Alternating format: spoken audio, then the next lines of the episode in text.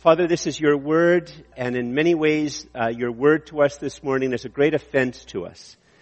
Uh, and so, Father, we ask that the Holy Spirit would move uh, deeply in our hearts uh, to pause us in our offense or dismissing of your word. And Father, we ask that uh, the Holy Spirit would bring your word very deep into our hearts, the center of whom we are, that we might, Father, understand and be gripped by the gospel. This almost unimaginable good news that you offer to people like us. And all this we ask in the name of Jesus, your Son and our Savior. Amen. Please be seated. So uh, in morning prayer, we get to begin the sermon with the sound of children singing, which is sort of an interesting thing.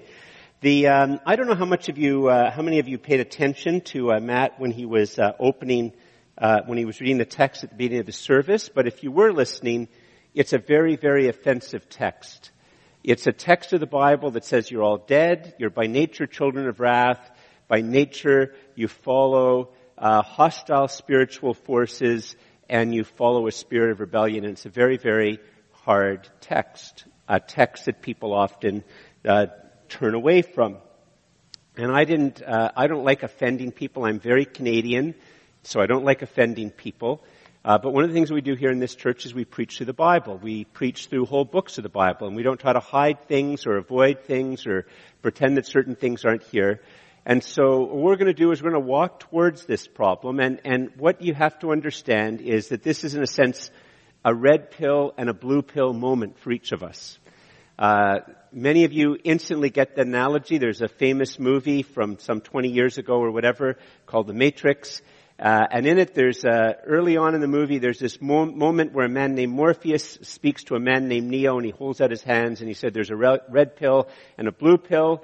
Uh, the choice is yours. Uh, if you take the blue pill, you just continue to live your life the way it is right now, and you just live thinking the things that are thought and going the ways that things go. But if you take the red pill, if you take the red pill, you'll know the truth and your life will be completely changed. And as those of us know, this isn't a spoiler or anything like that in the movie for those who haven't actually seen it. Uh, the red pill reveals a very, very harsh and uncomfortable truth that everybody in the world is living a delusion. They're in fact, in real life, they're hooked up to a machine and uh, basically a world of machines is sucking the energy out of them to fuel the machines and uh, and to stop human beings from disconnecting themselves to the machines they basically work in the brains of human beings to create an illusory world where they're all happy and going about and free and uh, Neo in the movie chooses the red pill, not the blue pill. He chooses the pill that's going to be uncomfortable, uh, but it's true. And that's what the Bible is doing for us here today. The last two weeks, as we've been looking through chapter one, uh, it's told us un- this spectacular promises and truths about what it means to be in Christ. And now, the text is going to take a step back and says, I want you to understand what's going on, what's really going on, what the choice is, what the before story is before these wonderful promises. And that's what we're going to look at right now. So, uh, here's how we begin. We're going to, if you uh, have your Bibles, you can follow along. Uh, some, and I'll also have the text up there on the screen. Um, in a couple of cases, you'll notice um, that the translation, I'm basically using the ESV. A couple of times, there's going to be a slight difference in some of the wording, and that's just uh, you can thank a man whose last name is Baugh, uh, B-A-U-G-H, uh, who's a Greek scholar, and uh, sometimes I've changed it to be a little bit less grammatical, uh, but to actually bring home the underlying language better. And uh, here's how the text begins. And you were dead in the transgressions and sins in which you once walked. Remember, this is a red pill moment. And you were dead in the transgressions and sins in which you once walked. Think if you're using the ESV, it says trans, uh, trans, uh, trespasses. Uh, the, word transgressions means uh, that there's a sense of the rightness of the world, uh, and there's uh, uh, the sense of moral laws and rightness of the world, and that at different times in your life, you specifically go against what you know is the right thing to do. You fail to do the, the good that you should. Um, you know, you, uh, or you, you do something that you know is wrong. And that's this idea behind transgression. It's consciously going against things which you know are right. And sins is a more personal word, uh, in a sense, getting right in God's face or, or, saying something to God about how you're going to turn your back on Him. You're, you, you don't like Him. You don't want Him present. It's a, a very God-centered word. But here's the thing. The word dead actually means dead. In fact, uh, here's my point connected with it. By nature, you are dead. That's what the Bible's saying. By nature, you are dead. Now, um, the things which are going on in these first three verses of the text, it on one, it deeply offends especially contemporary Canadians where we believe that fundamentally we're good and um, we don't like to think about death or talk about death or think about death's finality. We like to uh, amuse ourselves and think about anything other than death. Um, and uh, but this text, when it says dead, it really means if you go to a funeral home and you see the bodies in the caskets, that's us. And that's a bit of a shocking thing to say about human beings. Now, actually, interestingly enough, it's actually empirically true. If you think about it for a second, it's actually empirically true. Um, from the moment that you're conceived in your mother's womb, when you become a zygote, if I'm pronouncing that word correctly, from that moment, and you become, in a sense, you, in a real sense, you become you at that moment. Uh, your DNA is all there. The, the, the basic things as to whether you'll have certain illnesses, whether like I, I have my mother's father's hairline, for instance. uh, you know, I have, if you know, I have like a, I have a true nose. Uh, I mean, that's, it's, it's real nose. Uh, my mother's maiden name was True, T-R-E-W. I have a true nose. I have the same type of nose as my grand, my mother's dad. All those things are sort of programmed into you right from the moment you become a zygote. But you know what else is also true from the moment you become a zygote? You'll die. You'll die. Like, isn't that true? That's empirically true. It, you know, death isn't something that you're going to live forever, live forever, live forever. Dang, you made a mistake. You know, it's not like you live forever, live forever, live forever, live forever. You know, you eat the wrong food, now you're going to die. No. From the moment you're a zygote, the moment you become you, you're also going to die. It's actually empirically true. There's, uh, you might notice that there's uh, three dozen roses at the front of the church, and they're here today as a as a symbol or as a sort of an illustration. After the service, I invite uh, every adult in the room who wants one to take a rose. You bring it home. It's just our gift to you this morning. But here's the thing. This, in a sense, is a symbol and a metaphor, an image of what every human being here is in the room. This rose is beautiful, isn't it? I mean, many of us, some of us are as beautiful as the rose. All of us wish we could be as beautiful as the rose. but this rose is a cut flower. It's a cut flower. And the biblical message is, is that we were designed to be connected to God forever. But we've separated ourselves from God. We've, in a sense, cut ourselves off from the ground from the source of nutrients, from ongoing life. And every human being that's born is born a cut rose.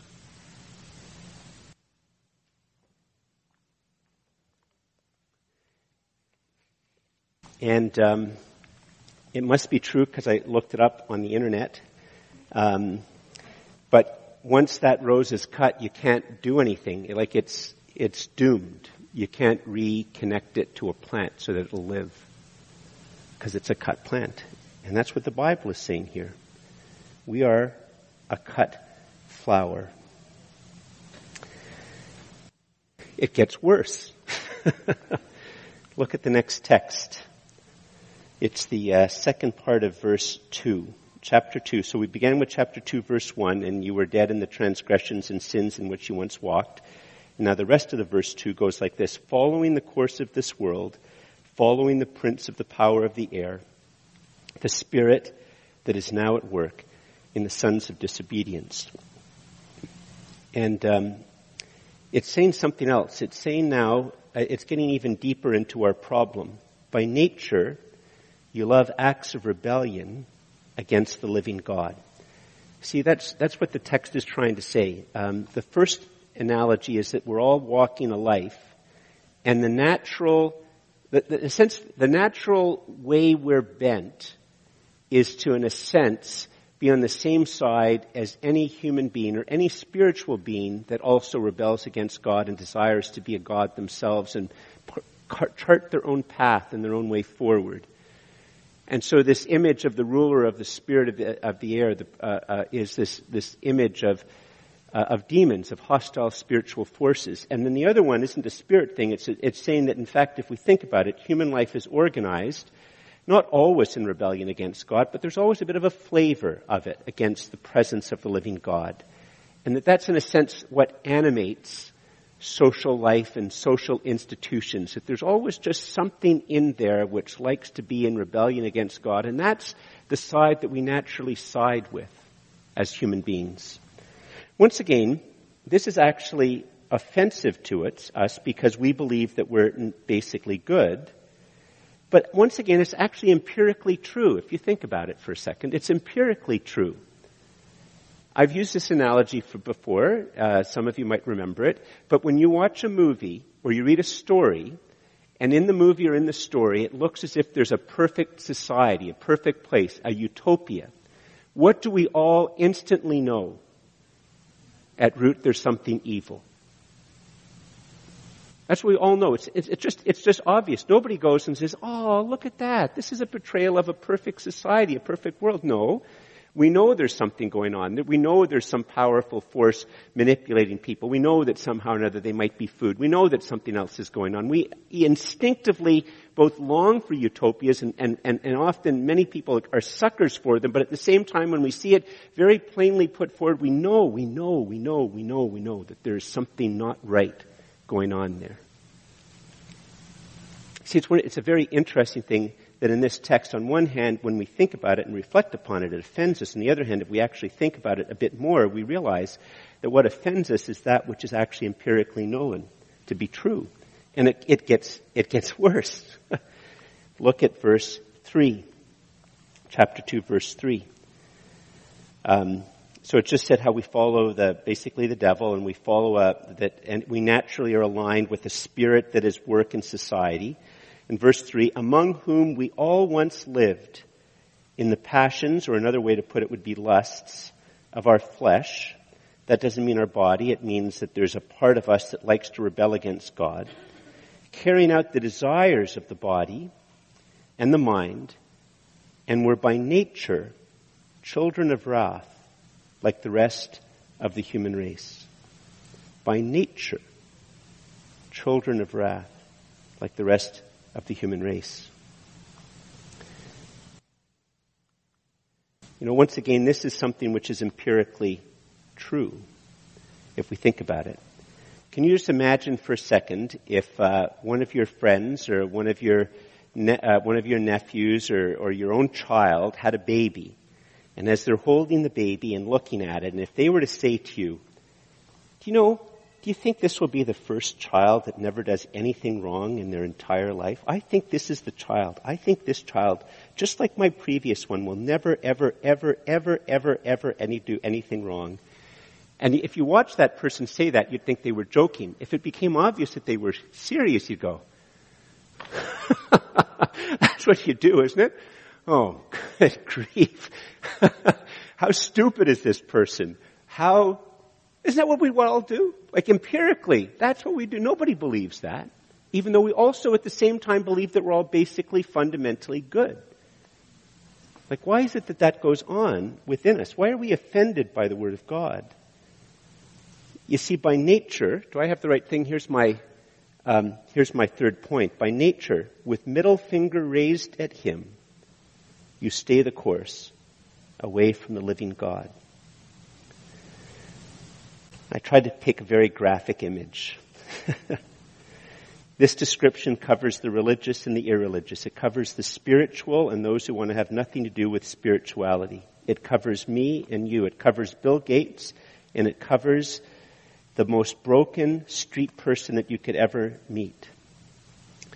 And why does the text say wrath, but I don't use wrath in my text?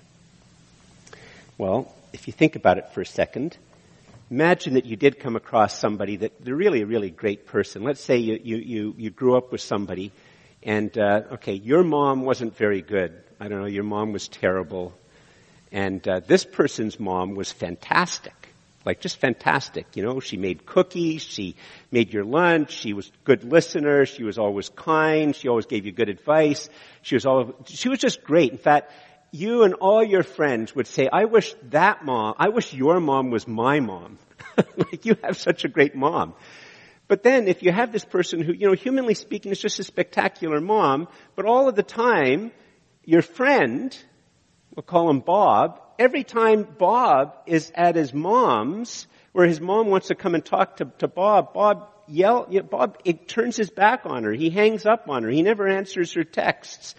Uh, when she starts to speak to him or give him a gift, he rolls his eyes. He just is just visually shows that he doesn't want to have anything to do with her, that he doesn't like her, that he that he hates her, that he just wants to live his own life and have her nowhere. And and everybody else, all of Bob's friends, is saying, "Your mom is great. Like she just she just wants to." She's just great. Like, what's, what's going on? Why are you always giving her the figure, the finger? And then finally the, the mom says, gets mad at, at, at Bob and then Bob goes around everywhere. Why on earth is my mom mad at me? That's why I don't like my mom. She's always getting mad at me. And what will you say to Bob? You'll say, but Bob, like your mom's unbelievably patient with you.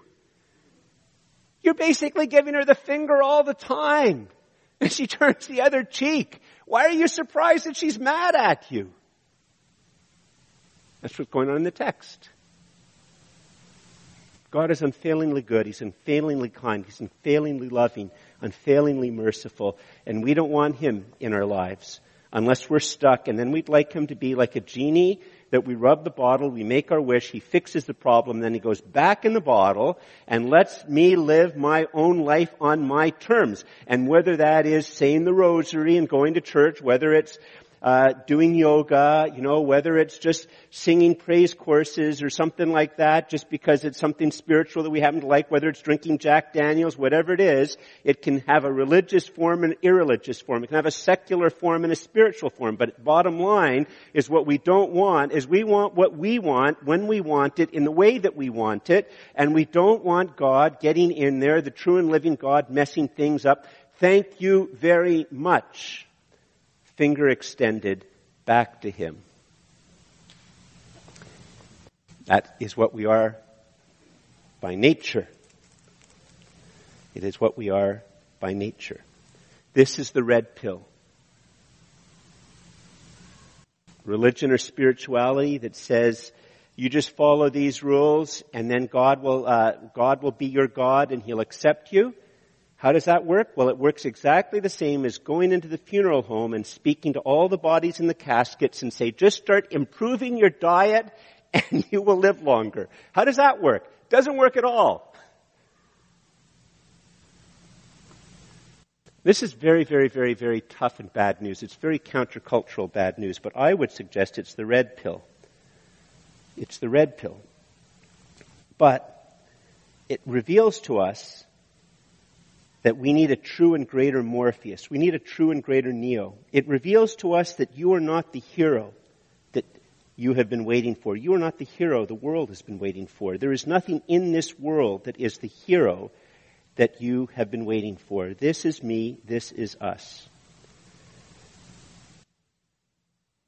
But this very, very stark bad news is a way to introduce spectacular good news. Look at how the very next verse begins. Notice how it begins with the word but. It's going to tell us that there is a true and greater hero, that there is in fact a longing and a dream made flesh. Let's read it.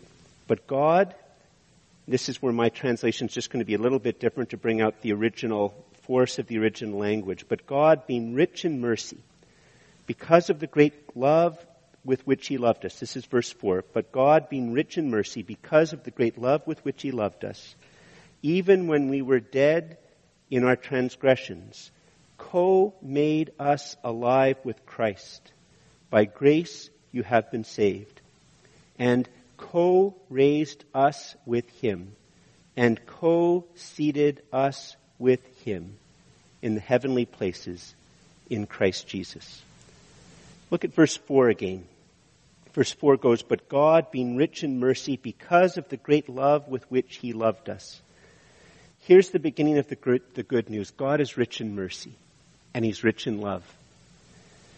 Um, our hope doesn't flow from anything within ourselves or anything within our world.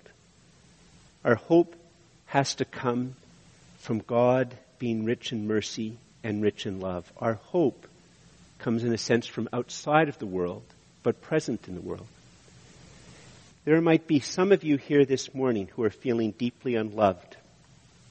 What this Bible text is telling you, this isn't just me having a Maya Angelou moment. What the text is telling you is there's never been a time in your life that you have been unloved. Never. And if you're sitting here right now feeling unloved, you are not unloved. There is a God who does exist, who right now loves you and has always loved you.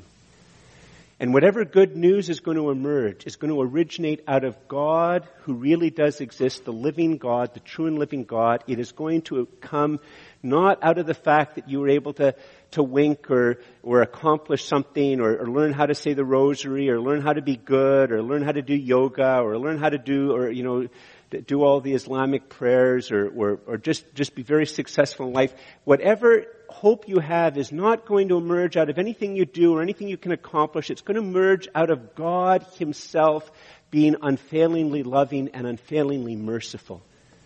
That is where hope is going to emerge out of. But you might say, but how can He help a cut flower? How can He help a cut rose? Look at what he says in verse 5 and 6. Look at what he says there again. Remember, he loves us. He loves us not when we've accomplished things, but he loves us, verse 5, even when we were dead in our transgressions. And what does he do?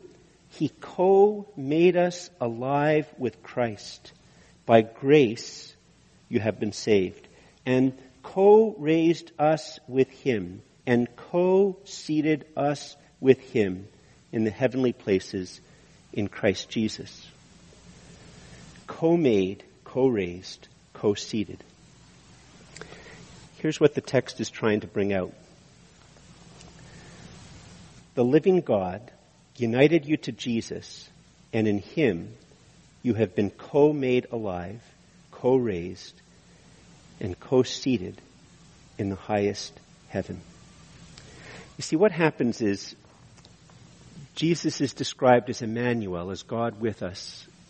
God, the Son of God, sets aside his glory and his splendor and his divine prerogatives and appearance as God.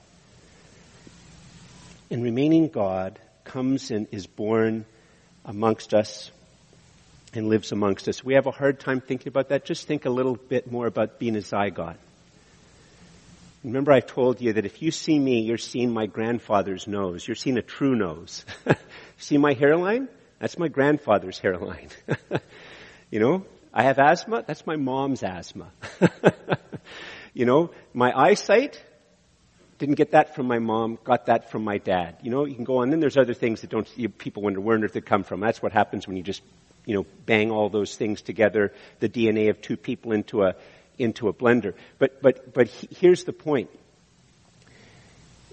If you went and saw a baby picture of me at one, you might say, look at that, that's George. I can, look at that, I can see his nose is cuter then, but I, that's George. I can tell from his eyes just the way he looks, right?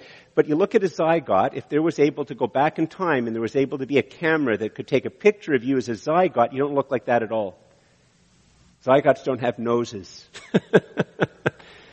But everything that makes you you is right there in that second, that moment when you become a zygote, when you become you. Doesn't look like you. Doesn't have your power, doesn't have your intellect, doesn't have your charm, doesn't have your wit, but it's you. With nothing left. It's all, it's you. And if we understand that as a human level, then we understand that God does something the very same thing with His Son. That God, the Son of God, sets aside His divine prerogatives, His appearance as God, but remaining still by nature God, takes into Himself our human nature and lives and walks amongst us. And He lives a life where he is not in rebellion against God. He is not in separation from God. He is in complete harmony and obedience to God, in love of God and in love of us, He came and dwelt among us. Out of love, He dwelt among us. And in time and in history, He is betrayed, He is condemned, and He dies upon the cross, and there is a charge put about Him as He dies on the cross. And His death upon the cross happens in history, just as He spends three days in the grave, and then on the third day, the grave is empty. The body is gone. He is risen.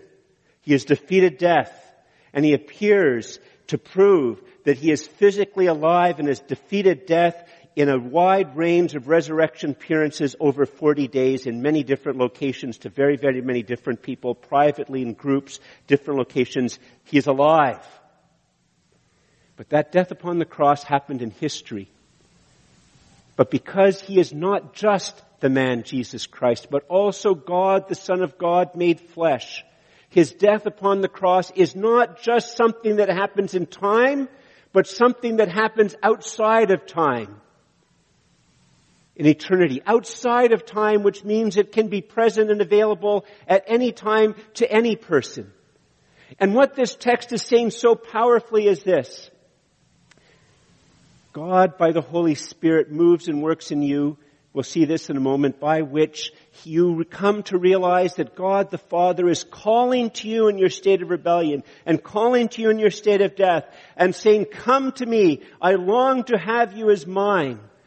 And as you, with the help of the Holy Spirit, say, yes, Jesus, be my Savior and Lord, what actually happens is that is as if God, the Son of God, Jesus, who has died upon the cross to take your place, he is identified so completely and utterly with he, uh, and he's, uh, uh, he is your substitute, he's your active exchange, and he comes and he unites with you, with you. And so by this profound act of identification, substitution, and exchange, that both happen in history, but because he is God, the Son of God, is also outside of history, that even though I live 1900 uh, 22,000 some years after he died and rose from the dead, but because it's outside of time, when I put my faith and trust in Jesus, God, Jesus embraces me and unites with me so that on the cross, he died with me and I died with him. And on Easter Sunday, he is still so united with me and is so united with you that he rose from the dead and you rose from the dead. And just as he has ascended into heaven and is seated at the right hand of God, so are you. Because you are united with him. Profound act, miracle that only God can do, and he did it for you and for me.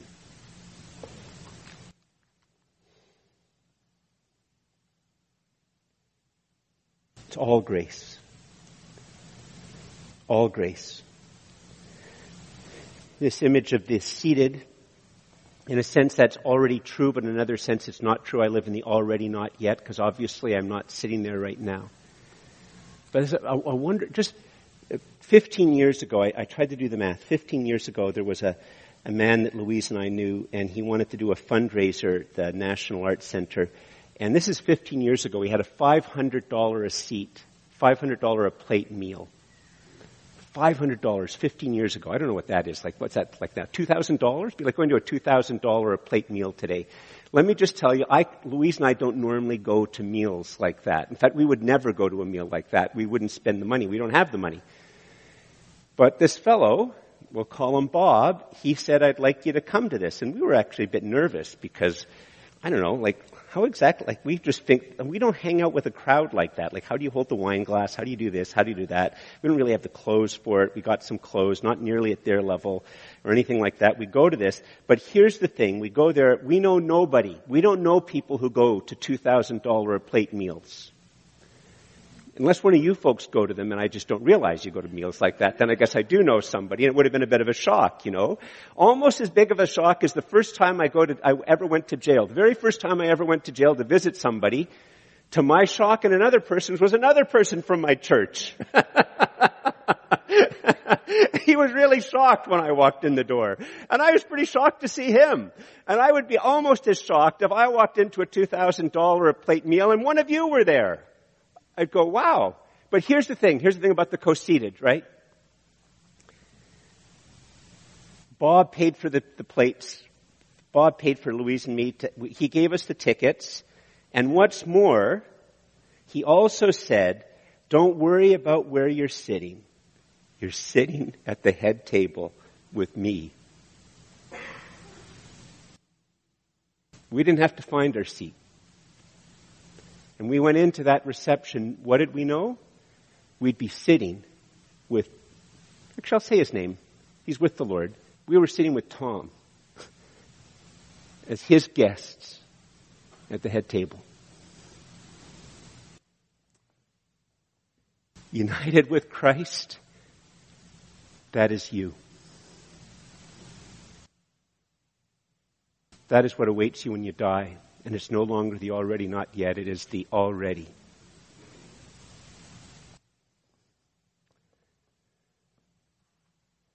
You feel unloved? You feel no hope? You feel rejected? Listen to what God says. Listen to what the text of Scripture continues to teach. Look at verses 7 through 9.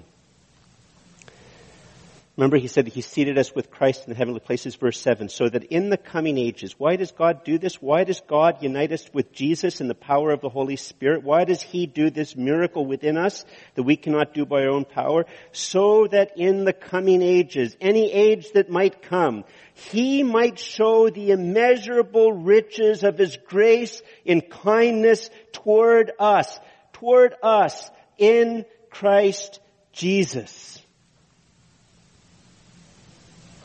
at that verse again. So that in the coming ages, any age that you will face, he might show the immeasurable riches of his grace and kindness towards us in Christ Jesus. And it continues. He just wants to drive the home, the point home. For by grace you have been saved through faith. And this is not your own doing. It is the gift of God, not a result of works, so that no one may boast. Look how he brings it home. He reminds us again, how has this happened? Has it happened because George is white? Has it happened because he's well educated? Has it happened because he's a Canadian? Does it happen because he's a priest? No. By grace, I have been saved. By grace, you are saved. Saved means we were lost. By grace, you have been saved. How does this happen? Only by faith. Only by accepting only by accepting what God has completely and utterly done for you with nothing else. It isn't you have to be good until you can have faith. It isn't you have to go to church before you have faith. It isn't you have to become successful. It isn't you have to become married. It isn't you have to have children. It doesn't have to have your sexuality dealt with or anything like that. It has nothing to do with what you have to do or what you can accomplish because you are a cut rose. And so am I. So was I. You are saved by God's action received by faith. And to make it clear, it's not your own doing. Is it become because I've worked hard and I, it's like my wages? No. It is the gift of God. To remind us again, not a result of works. Why? So no one, no one, no one may boast. Look at me. Look how successful I am. Look at me. I can say the liturgy really well. I can sing praises well. I know Bible verses. I have things memorized. No boasting. None.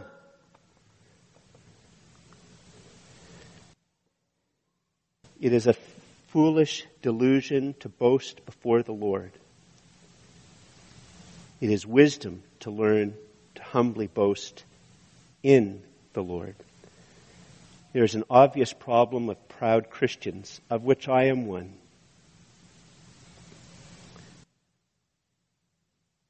But one of the things for us to take from this, when we get bent out of shape because of our pride, It, it's all grace. It's all a gift. So it's a foolish de- delusion to boast about anything that I've done when the Lord is present. It is wisdom to learn to humbly boast in Him. It's all His doing. It's none of mine. We'll just finish the text in verse 10. Oh, by, by the way, just one other thing here. Just, uh, we're almost finished. You see one of the things here which is so important? This is just like a, a bit of a time thing. For a Christian, we need to get our identity from this text and not from nature. I'm not a white Christian.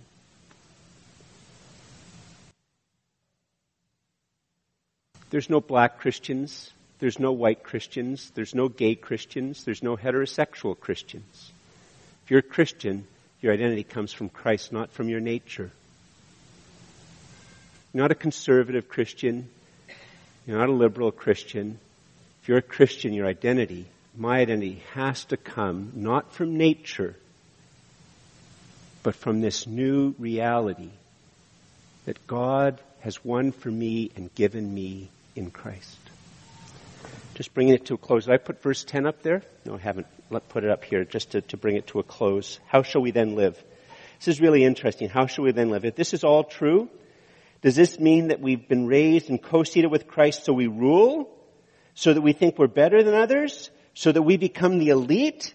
Would the true Christian, would the true best society be one where only Christians are elected so that we can have power because we are the elite? No. No. Look at verse 10. For we are His workmanship, created in Christ Jesus for good works, which God prepared beforehand that we should walk in them.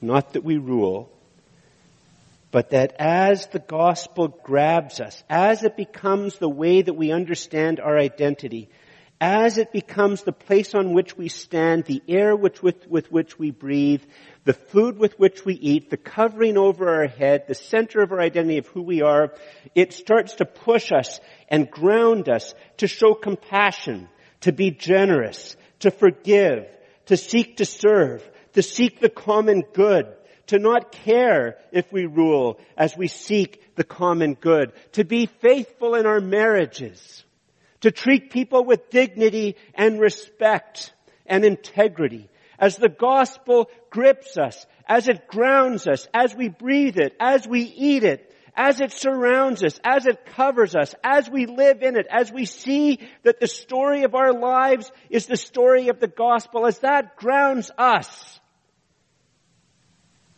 then we learn to face adversity in a different way. We learn to show compassion. We learn to seek the good of our city and the good of our workplace and the good of the world.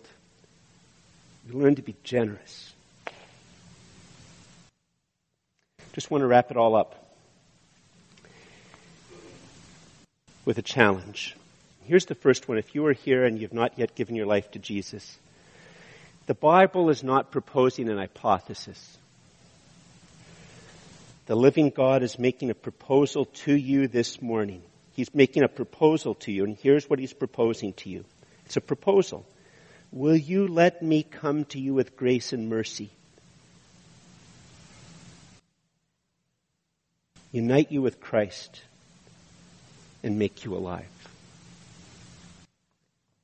The Bible here isn't something that we can win debates with Dawkins or we can win debates with a Hindu or a Muslim. It's not about that.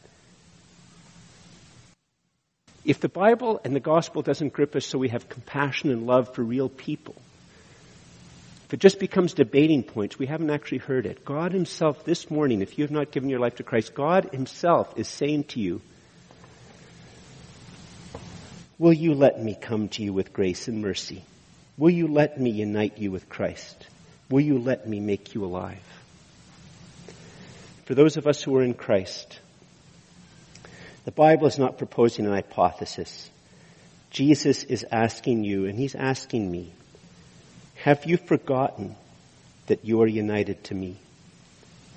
That you have been made alive? raised and seated with me. It's the proposition that Jesus is saying to each one of us this morning. Have you forgotten?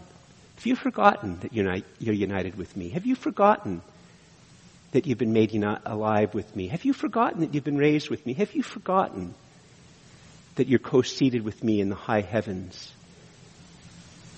Is this truth becoming your identity in the way you see the world and the way you understand who you are? Is this helping you understand your failures and your successes, your trials and your successes and your tribulations? Have you forgotten this? Please stand.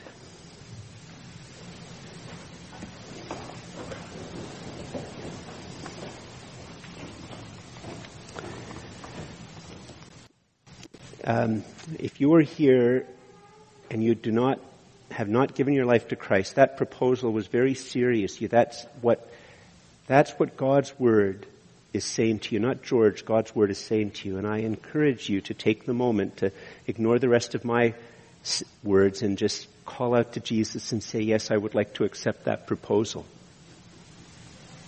I'd like to have Jesus united with me." I would like that. I say yes. Take the time to do it. Like, just do it now.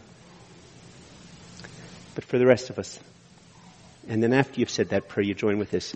Father, thank you that, that your word isn't just so we can be clever in arguments or witty in conversation, but that Father, uh, you make this proposal to us, that you, that Jesus himself is asking us if we remember who we are in him and what he has done for us. And so, Father, you know how easy it is for us to forget. You know how easy it is for us to get sidetracked, and still you love us. And we thank you, Father, for this time when your words directly speak to us. And Father, we ask that you help us to remember and that you help us to live out of this true and real identity that has been won in history and is true for all eternity, for every age that we might face.